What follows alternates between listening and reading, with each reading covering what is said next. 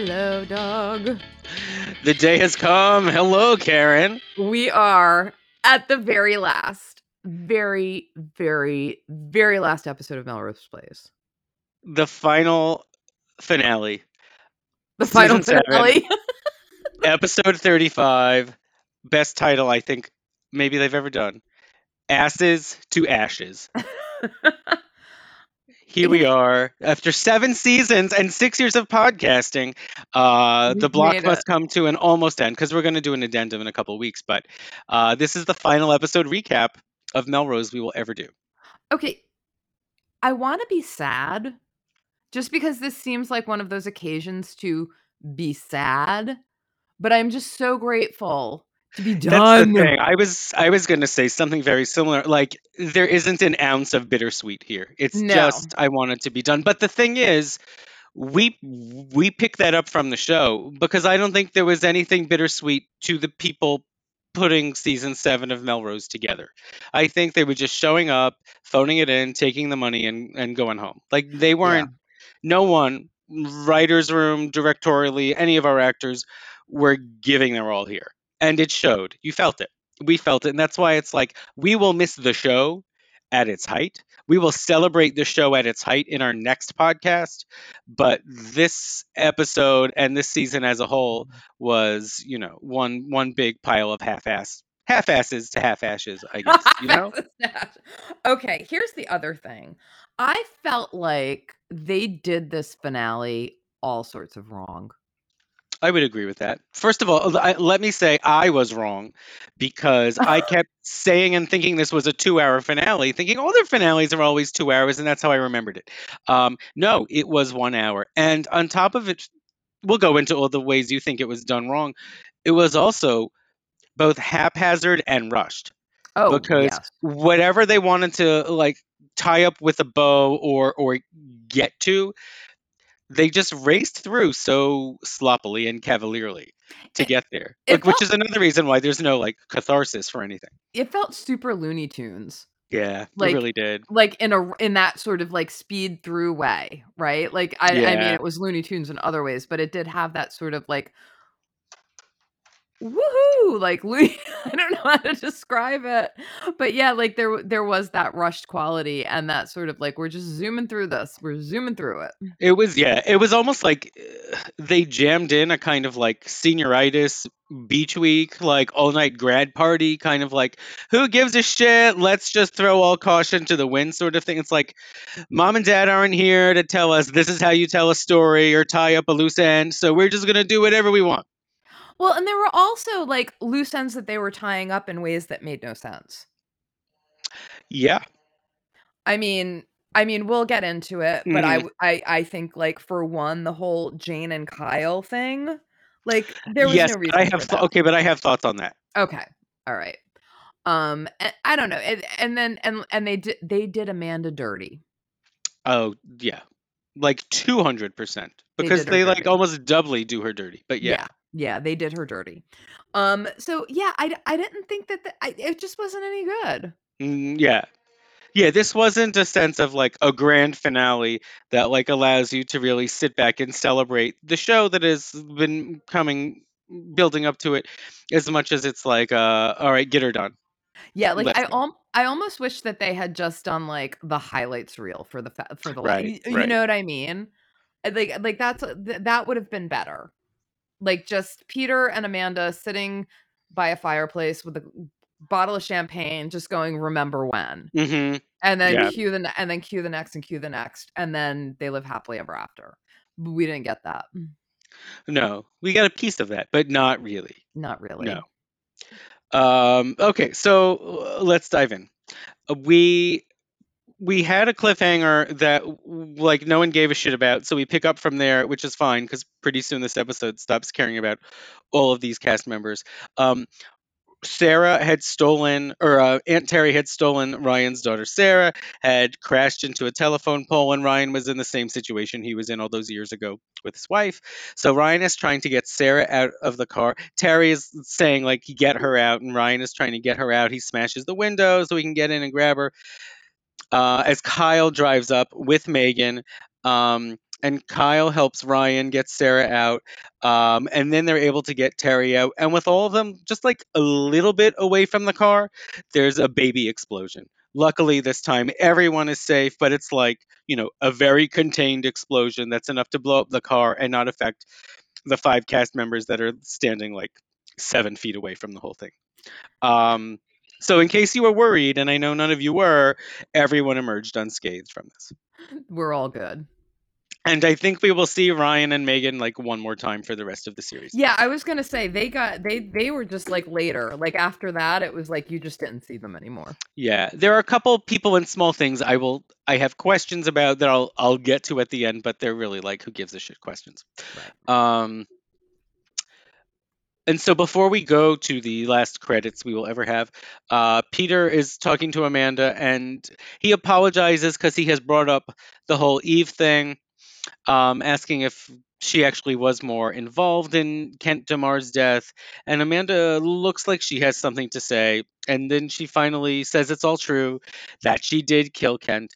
Um, her version of the story is a little different than what Eve's memory showed, but it's basically Amanda realized she had left her bracelet at the scene, came back to get it. Um, it was in Kent's hand, and she thought he was dead. But when she reached down, he grabbed her and was gonna choke her, and so that's why she hit him.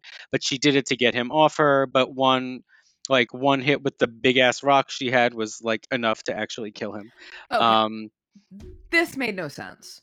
uh, uh, correct. Okay. Yes. okay.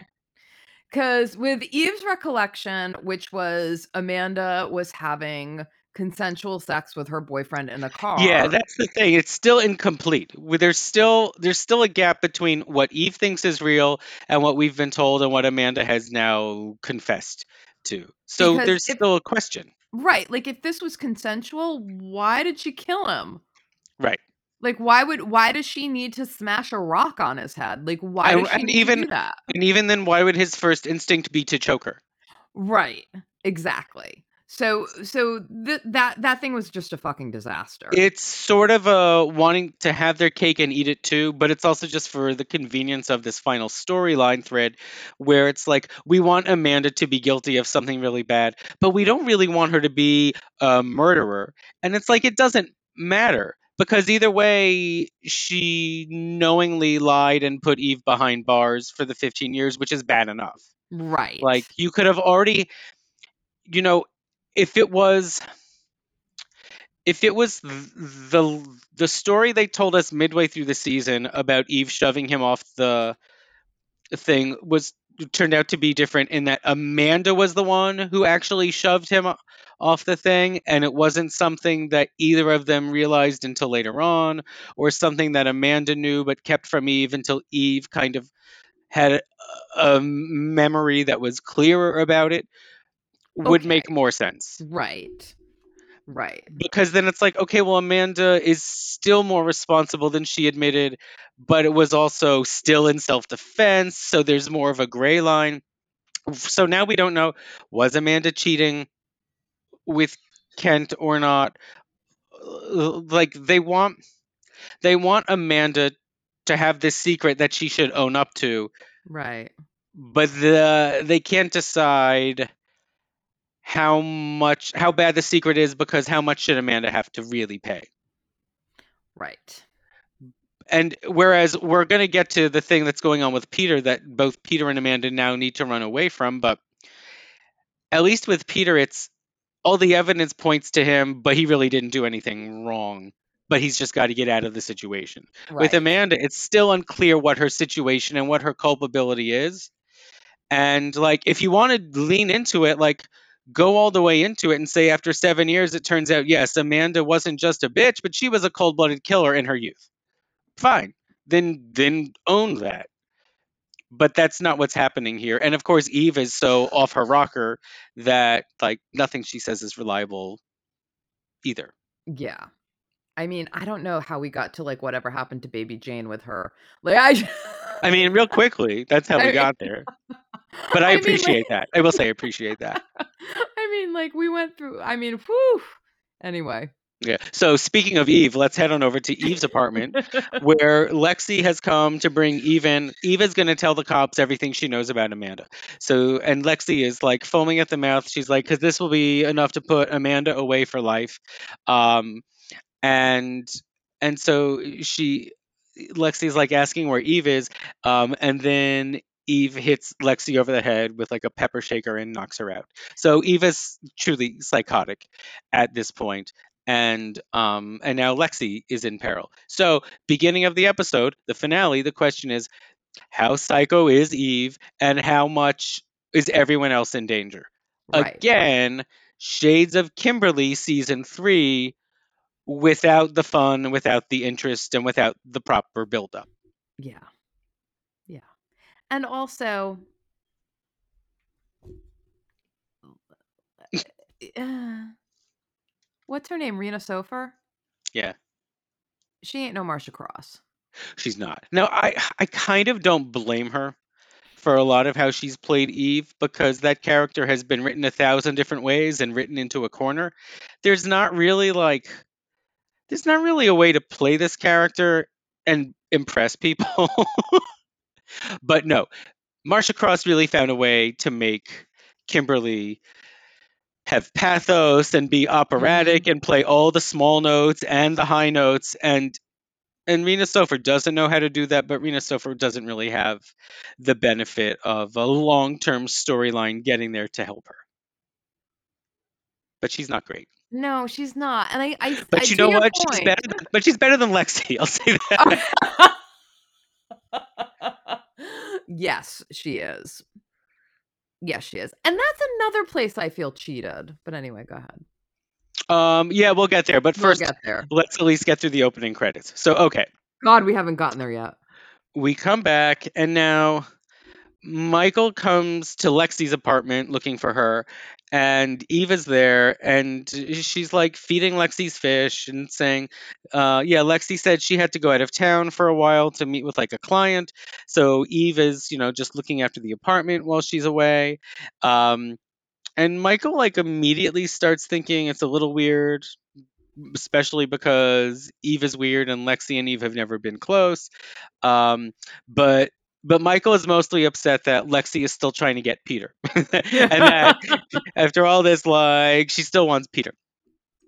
And and then Eve lies and she says that like um, nothing that she said was true. That memory was false. So Lexi's not going to the cops, and it was just weird stuff in her head, and that she actually told that Lexi actually told Eve that she was in love with Michael.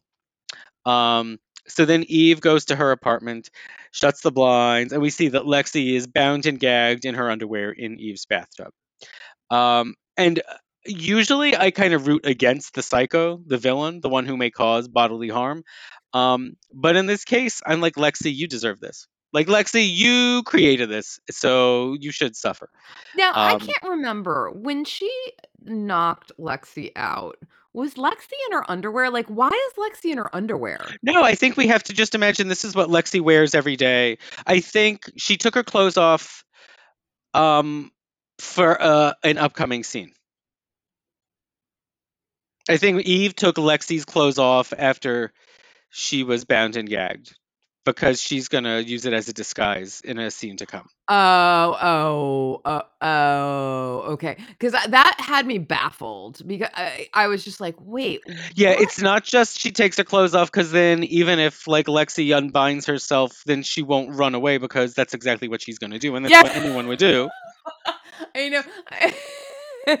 yeah, yeah. Guys, are you uh, still with us?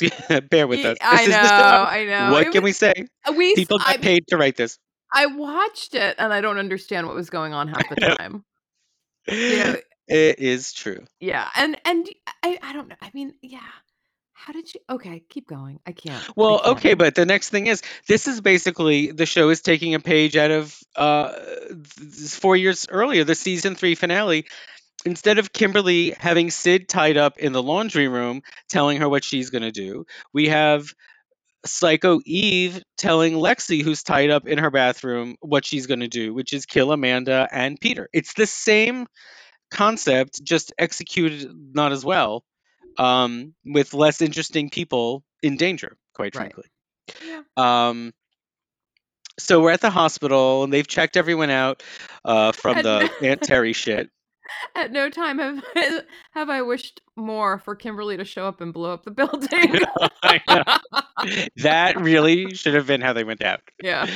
Um, so they've sex, they've checked little Sarah out and she's okay. And um, uh, now Terry is all tears and she says that she admits that when Callie, before she died in the explosion, told Ryan to raise Sarah, uh, she or to save Sarah. She said what she really meant was she wanted you to raise her, and it shouldn't have been me. It should have been you. And she apologizes. And this is like kind of it, uh, not just for like that storyline, but almost entirely for Ryan and Megan as a, a whole on this series.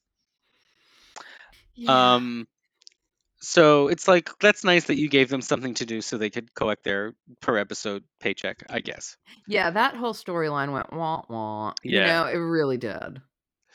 Um, so Jane comes to the hospital because you know they left her behind because the wedding was at her house and I guess she had to lock the door and stuff. So she meets him at the hospital and is glad Kyle is okay, but she says she has to tell him something.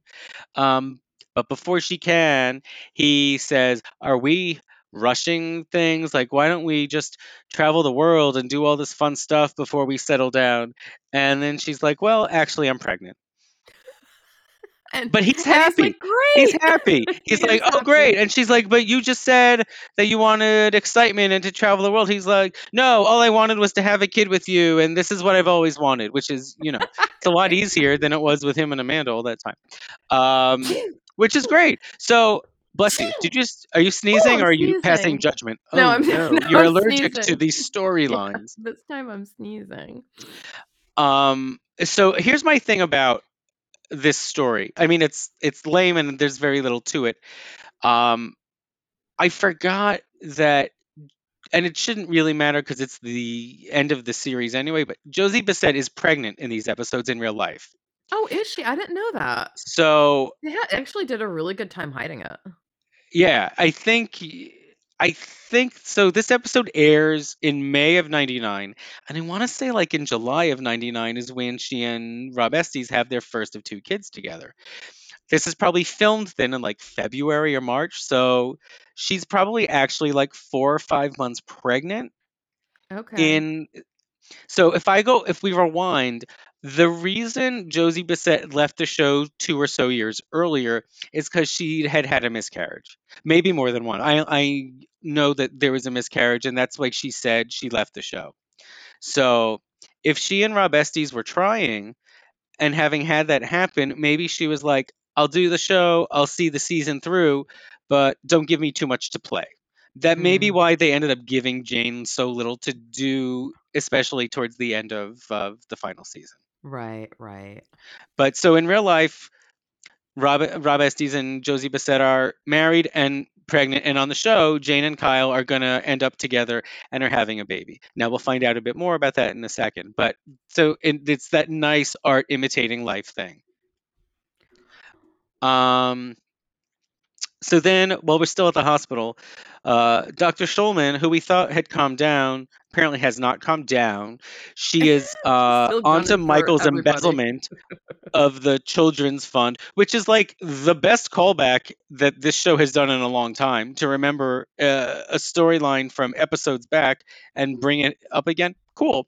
Um, not so cool for Peter because the But- evidence is on Peter's hard drive Okay. and there's an yeah. investigation. But here's my question because yes, it was a very good callback. However, I feel like didn't they wrap this storyline up? Because didn't Peter replace the money that Michael stole himself? Yeah, Peter resolved it in a way that didn't really make sense to me, but I think it was basically like he paid it all, he put all the money back. Right. And so that's why I don't understand how he can get in trouble for embezzlement. Well, if they can look through the records and see that money had been taken out and then later on the money had been put back in, and if it looks like Peter is the one who did that, I don't like because then couldn't you see that Michael was the one who absconded with it in the first place? I don't know. Yeah. I think if you look at it too closely, you will see all of the flaws here. If you look at it too closely, your head will explode. Yeah. It's From boredom, fact. as well as from bafflement. Um, But so now Peter is in the middle. Millionaire Peter is in the middle of this investigation. Uh, they've confiscated his computer, and then Eve arrives um, to say that she is dropping her charges and is over Peter. And she's got this baby Jane makeup thing going on, and she's been put, putting all this lipstick on. She plants a big red kiss on on Peter's cheek. So so Peter is about Don't- to find himself in a whole world of danger. Don't believe her, Peter. Don't believe her. Um, and also, then we go back to Jane, who has made an appointment and finds out that she is two and a half months pregnant, which puzzles her. Yes. It will puzzle me when we get back to this uh, a couple scenes from now. Okay. Um, so then we're at Kyle's um, for Megan and Ryan's wedding reception. Remember, they said they were going to do the ceremony and they weren't going to invite all these people, but at the reception, they'd invited Amanda and Peter. So everyone is here who's still on the show. I think. Well, everyone who's not tied up in a bathtub. So Lexi's not there. But Eve is there, and Eve Peter there. and Amanda are there. um, and Eve approaches Amanda and Peter to reinforce that all that she had been saying were like harmless dreams, and she asks Amanda to forgive her, which is rich. Um, she walks away, and Amanda and Peter both say that neither of them feels particularly reassured. And then um, Kyle announces. Um, so Kyle's like giving a toast, but he also announces that he and Jane are expecting. He's excited about the baby. Um, and Amanda says that it's perfect closure. She's happy for him. Blah blah blah. Meanwhile, Jane Jane runs off to the bathroom, and Megan sees her go, so she follows her in. And Jane tells her that the baby must be Michael's. So, okay, do you remember a couple episodes ago? This is like the most time warp BS yet of the Melrose time warp. Do you remember when Terry was like really gunning for Ryan and she asked Jane how long Ryan and Megan had been together? And Megan's like, yeah, a year and a half or so, even though it had been like two months. Yeah.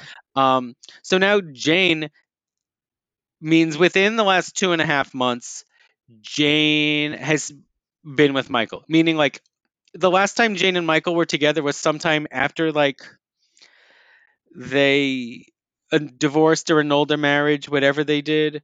But but then that should be months and months and months ago. Right, right. Yeah, Presumably no, Jane again, has not been with. Kyle for weeks Yeah. and weeks and weeks and weeks. Yeah, right? Again, the timeline. Yeah, yeah. So and it, like it doesn't really matter because this is all going to be resolved very n- nicely anyway. But it's also crazy because so Jane thinks she's carrying Michael's baby. She's like, I have to leave town. She goes, I'm going to move away. I'm leaving the next day. Megan, thank you for being a friend. This will have to be our secret. I'm going to go. Bye.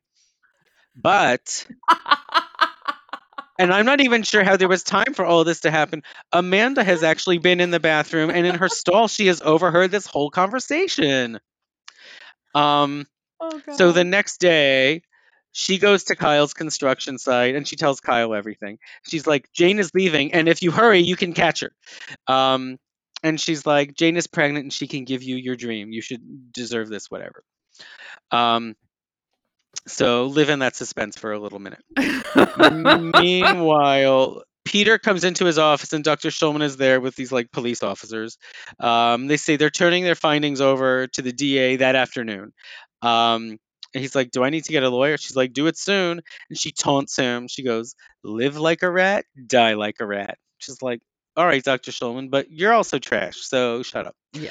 Um, and weren't you happy with Dr. Visconti the last time we saw you? What's happening there? Um, so Kyle like runs to the beach house and sees Jane, and she's on her way out, and, and Kyle tries to stop her, and she's like, "I I left you a letter. It's all there in the letter. Goodbye." And he's like, "We can raise the baby as their own.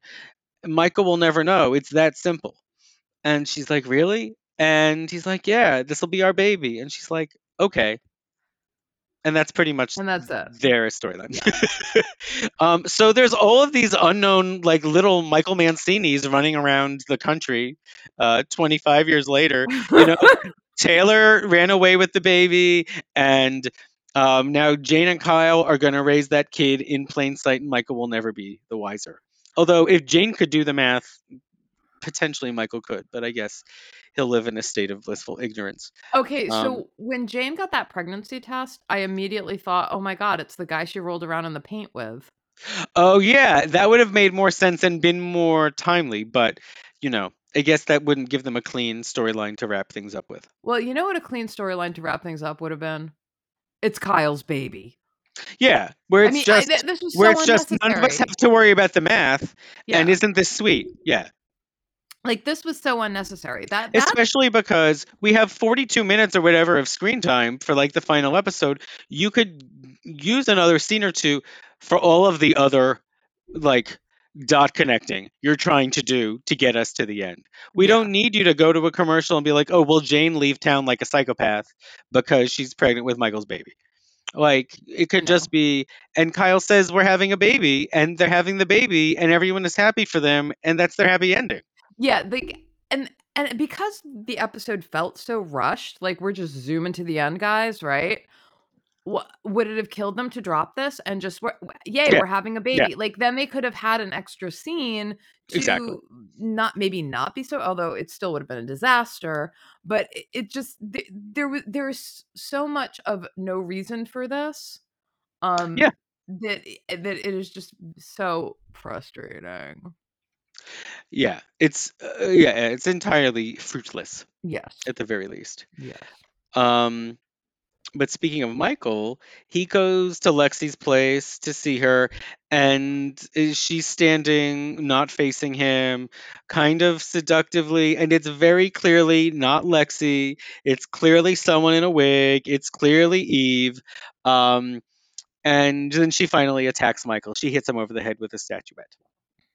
A lot of a lot of a lot of people getting hit over the head in this episode. Yeah. Again, shades of season three when Kimberly hit Michael over the head and tied him up with Sid or whatever. like, um. So Peter and Amanda are dancing together in a restaurant that isn't Kyle's. I forget what it's called. I saw it had a different name. Um, and they've made a decision. So Peter is now in this quandary that he's really done nothing to fight or make people realize that like he was not the one who embezzled this money. Um, and and, and Amanda is like, well, the truth is kind of out there now that uh, I'm guiltier than I admitted. So may, they start talking about maybe they should run out of town. He's like, look, well, how did you feel today at that wedding? She goes, like, I was, everyone was a stranger to me. He goes, well, we could be strangers anywhere. So they're on their way out when they nearly get pummeled by a speeding car. And it's Lexi's car. So it's Eve driving Lexi's car, trying to have killed them. This was like her big plan, I guess, to have killed Peter and Amanda in a hit and run and pinned it on Lexi.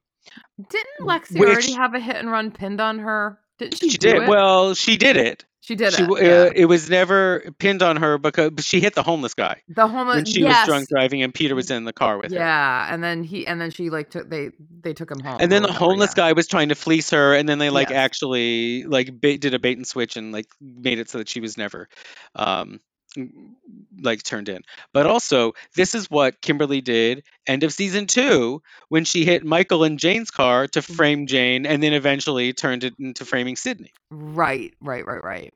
God, So good job, guys.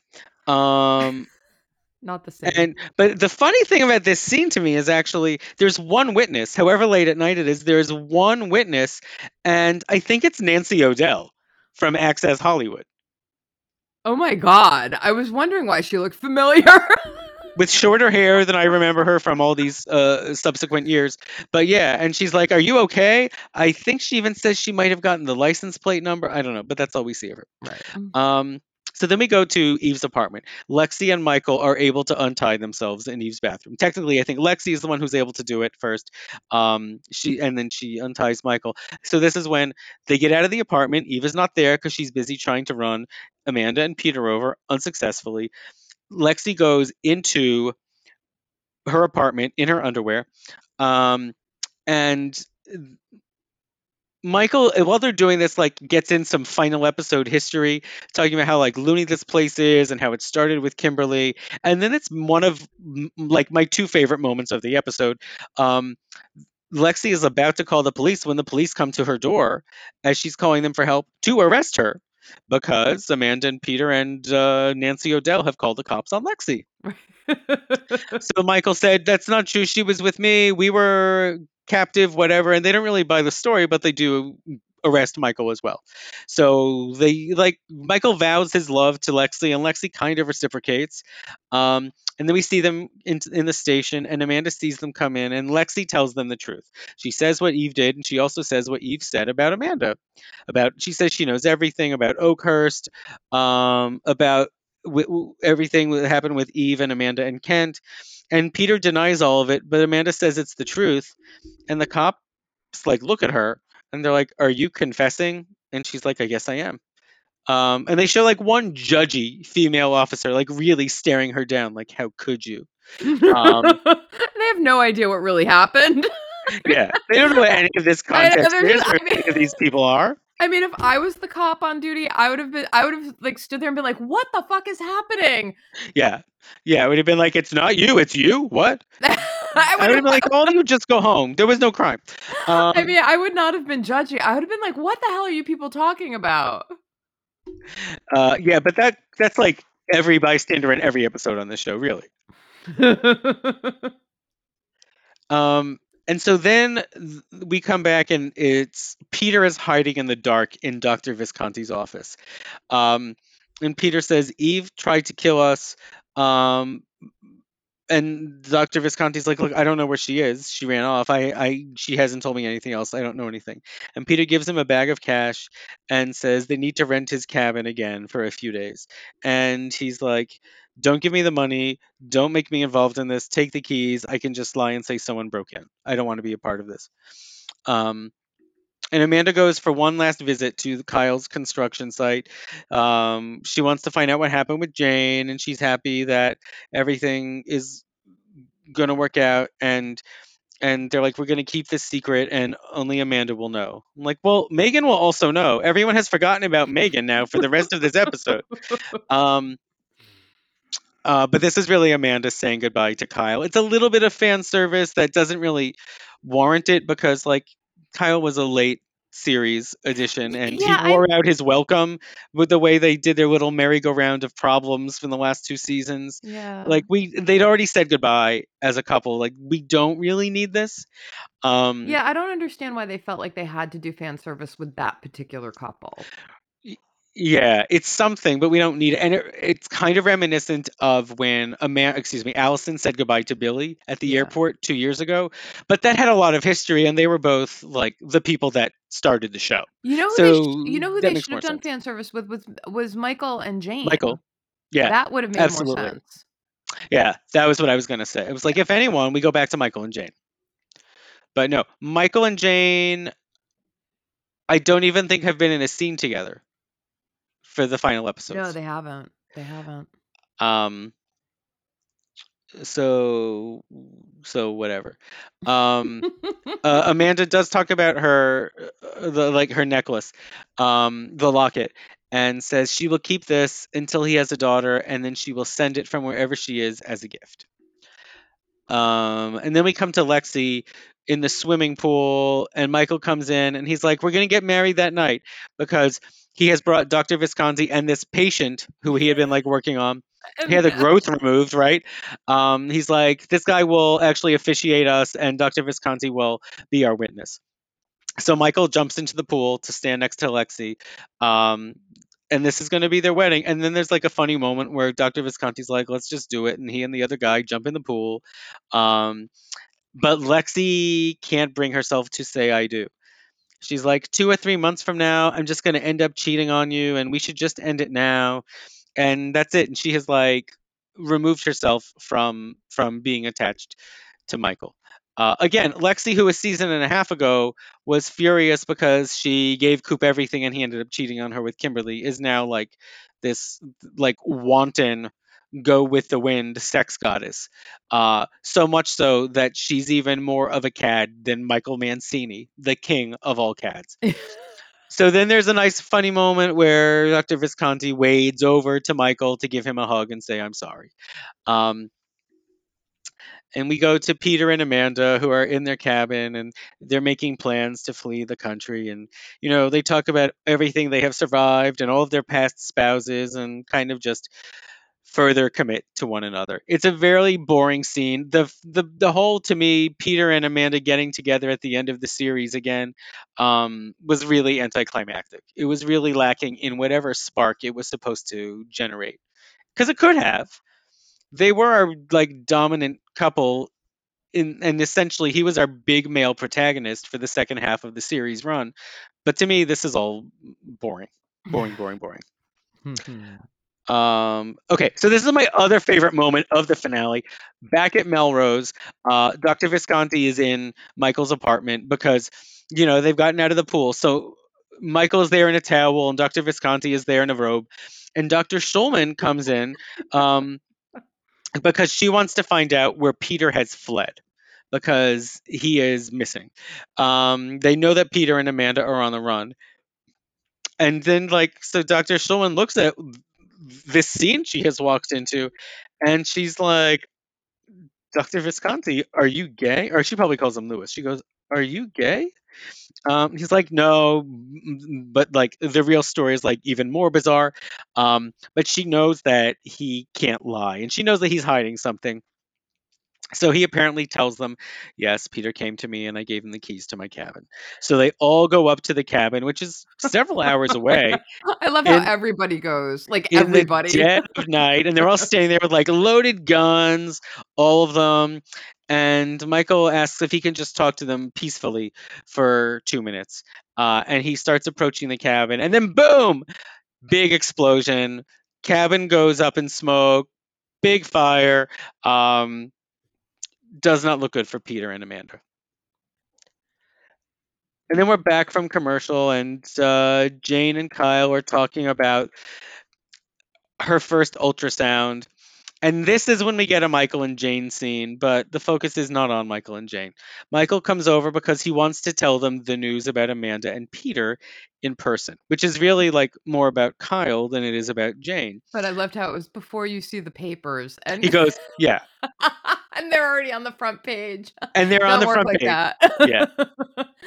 they don't they don't know that either. and it's like, well, apparently they've they only went to the back of the house. They only went on like the patio. It didn't bother opening the door to pick up the morning paper yet. So they didn't see it, and it's like the front page story, yeah, it doesn't and- work and- like that. It and it's like work. it's like random couple blows up in cabin or something is the headline. It's like their photo, with their headshots. no, which would have think, no, happened like, like the paper had already gone to print because this had to have been like 3 a.m. Yeah, yeah.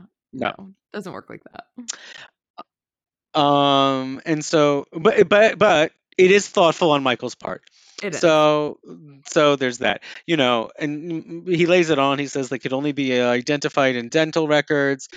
He brings some of Amanda's personal effects to Kyle. Um, there is no locket in those effects, and Kyle even mentions he's like, "Oh, her locket isn't here." Um, and then Michael says, "And the funeral will be the next day," which okay.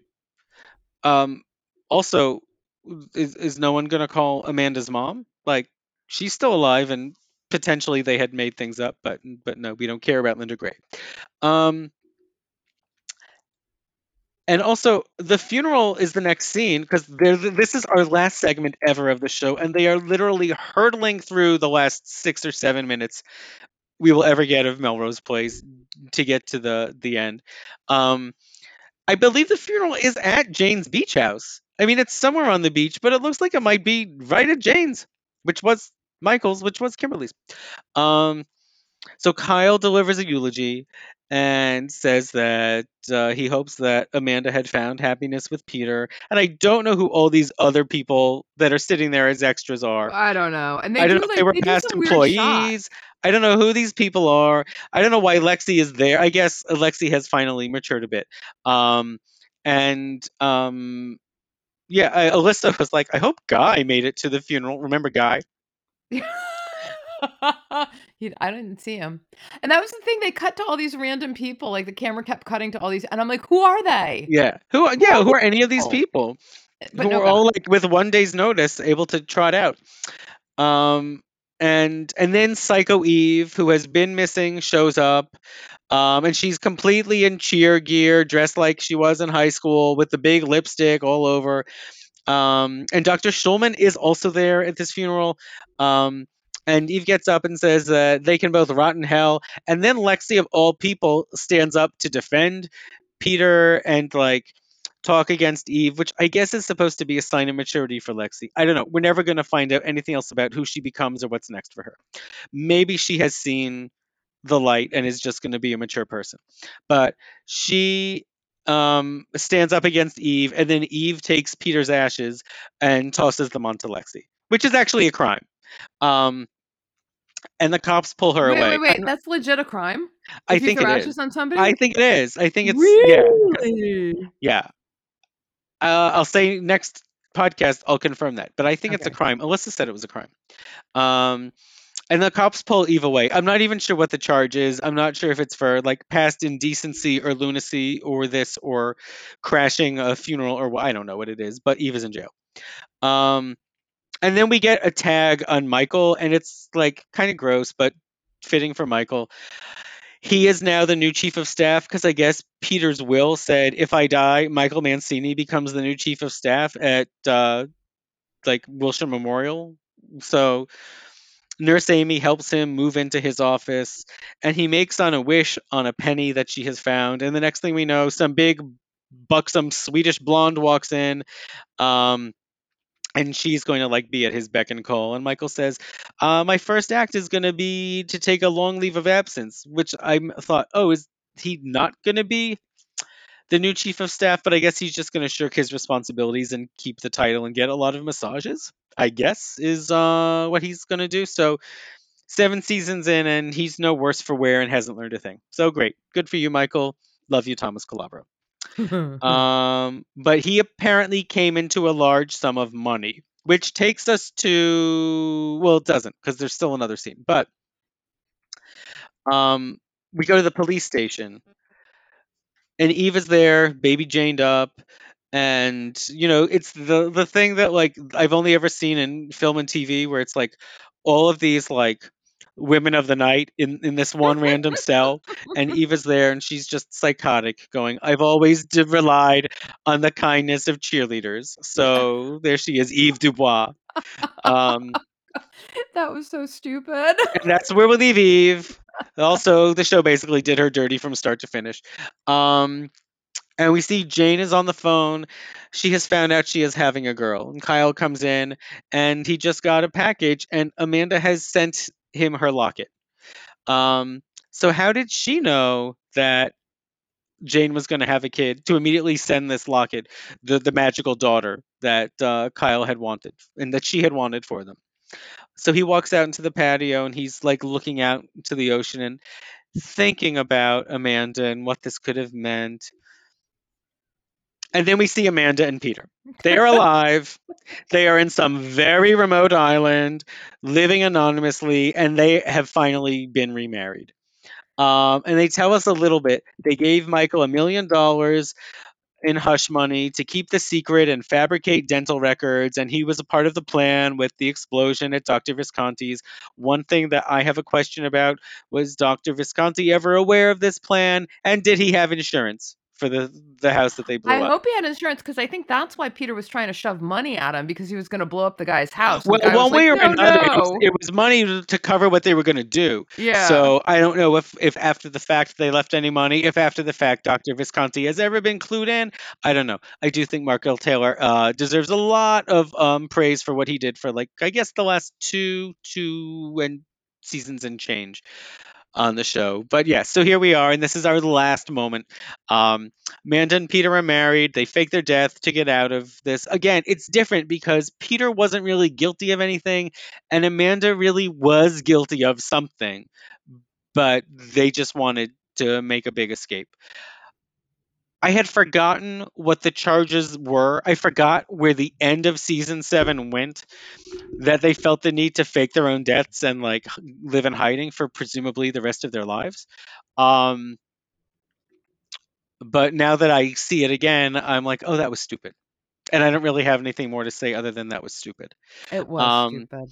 So, um, so then the last lines of the show are them talking about, well, it's really isolated. There aren't any people, so we're gonna have to have lots of kids. And they start talking about what they'll name them. So they they go. And Peter's like, how about maybe Billy and Alison, Jake and Michael, maybe Jane and Kyle. And there's this cute thing where Amanda goes, anyone but Kimberly. And then they basically walk into the sunset, which means that again Sid gets the shaft because they don't even mention her. They didn't. They didn't mention her because I thought maybe I just missed it, but they didn't mention her. And they don't mention Matt. And no, and they didn't mention Matt, who was like apparently everyone's big confidant. they didn't mention Matt either. They could have gone, Lord. you know, they could have gone for eight instead of the six names. Yeah. They also didn't mention Joe. You know who else they didn't mention? Rhonda. Rhonda. Rhonda. Yeah, and of course they didn't mention any of like the newer uh, people, but that's fine because who gives a shit about Sam? But um, but that's it. That's it. They're alive, and the show is dead. Um, God, I mean, you know, just sloppy, was- just sloppy was from start to finish here. such a letdown. Such a letdown. Such a letdown. It's almost. I mean, okay, the only way it's not a letdown is that because it was just so in keeping with how every episode was bad this season.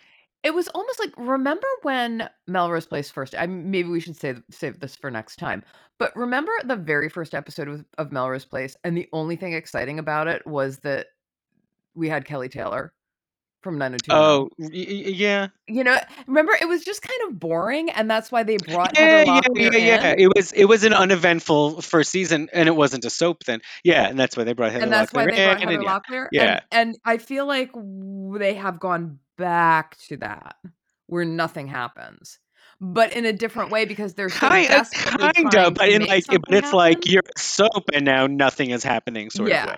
And they're but they're trying really hard to make something happen, and it's Yeah. just painful to watch. Yeah. So, yeah, uh, Ryan and Megan, we just have to assume live happily ever after with Sarah. Fine. And Lexi is the one that, well, I couldn't stand her towards the end. Like, could you at least give us a sense of the direction her character is going in? You know, we get a nice little coda for Michael. Um, and Jane and Kyle, we're happy for. Um, and I guess if you rooted for Amanda and Peter, I guess you're happy that they lived and didn't get arrested and can be together. But it was all it was all forced and it was all dull in the end. I mean, the only way that this could have been worse is to have like somebody wake up and be like, and it was all. Oh, it was all a dream. yeah. I mean, that's kind of the only way this could have been worse. I would have, in a sense, liked that more because it's like, oh, they uh, someone like really tried to do something exciting. Someone thought this like none of this even feels like one thought runs into another here. Right. So yeah. So guys, because we're so negative on this episode, that's why we want to come back again in two weeks and and do a a more fun remembrance of Melrose uh, at, at its height. Which is mostly. Um, but I did want to say I may talk about it a little bit more. I feel like it, we should say they did do that reboot of Melrose Place on the CW a decade Mm-hmm. later, which was like a year or so after the 90210 reboot. But that one was pretty successful and it lasted for five or six seasons. This one lasted for one year and was canceled, and I don't think anyone watched. But a couple of the things that they did was retcon what happened here because Amanda is still alive and is still Amanda Woodward in the real world. Um, and Sydney is alive, I mean, only to be killed again in the pilot. I mean, I mean, did they even say like we just faked their deaths, or like no? It was just like they're just Yeah, no, they did because the one cast member that came back full time was Thomas Calabro. so Michael Mancini is a, a is back and he's married to someone else. Um, but they but they and and has a grown son from some other wife that like had happened since the end of this show. Um, and and Sydney was the new landlord at Melrose Place, and she was carrying on with a couple of the young guys who were her tenants, and she's found Sunset Boulevard style dead in the pool at the beginning of the reboot. So it's like, wait, so Sid is dead, and also Sid is actually alive all this time. And the way they explain it is like something um, unconvincing, where for whatever reason she needed to fake her death, and she got Michael to help her fake her death, so he knew she was really alive. So Michael just that's- like goes around faking everybody's death. That's that's basically what they what they did.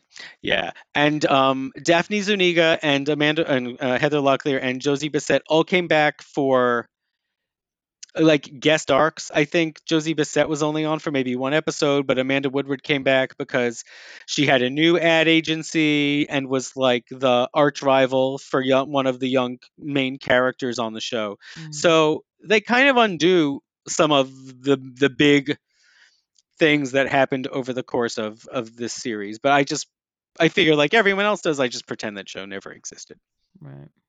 And um, uh, Jessica Simpson's sister Ashlee Simpson was a an actress on the show, and I think they made her Sid's like illegitimate daughter that she didn't know she had, or something like. It was like it was not great. Wow. Yeah. No, I missed that. Yeah. Well, I think the world did. Yeah. Yeah. Um, so that was uh, that that that's what happened. But I, I think I, I'd like to talk more about some of the futures that um, the people involved with the series ended up having beyond the show. Yeah, because some Um, of them had real, next time. really great careers. Yeah, You know. Yeah, they did. Um, And also, we can talk more about what Darren Star went on to do because that was successful too. Yeah. Um, so, you guys, I look forward to being back in two weeks.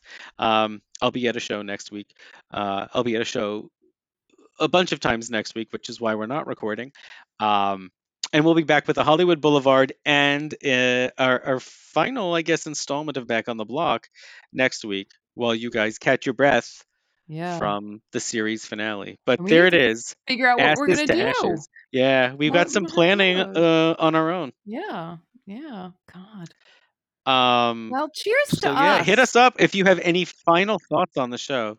Yeah, and Yeah, cheers I'm- to us. Cheers to us for getting through I'm this. raising an invisible champagne glass to you, Karen, I can't and to all of you listeners. so many times we could have walked. Maybe we should have walked away, but no, we did this. Yes, against our sanity, we kept trucking away. We did this. We did this for you. We We did. did this for all of you. We did this for you. Um, thank you for sticking with us or coming back to us or tuning in and out. Whatever you did, we love it. We appreciate you. And uh, I guess I'd be remiss if I didn't say and give us a five star review on iTunes one more time. Why not? Uh, but that's it. I think we've really hit the end of the road. we've hit rock bottom. we should... We're done. We're we're rock bottom. So there we are. Uh, I don't know. There's just nothing else I can think of to say about about the finale. All right. So stay tuned. We'll be back in two weeks with uh, one last look at uh, Melrose Place as a whole. Take care, you guys. Bye.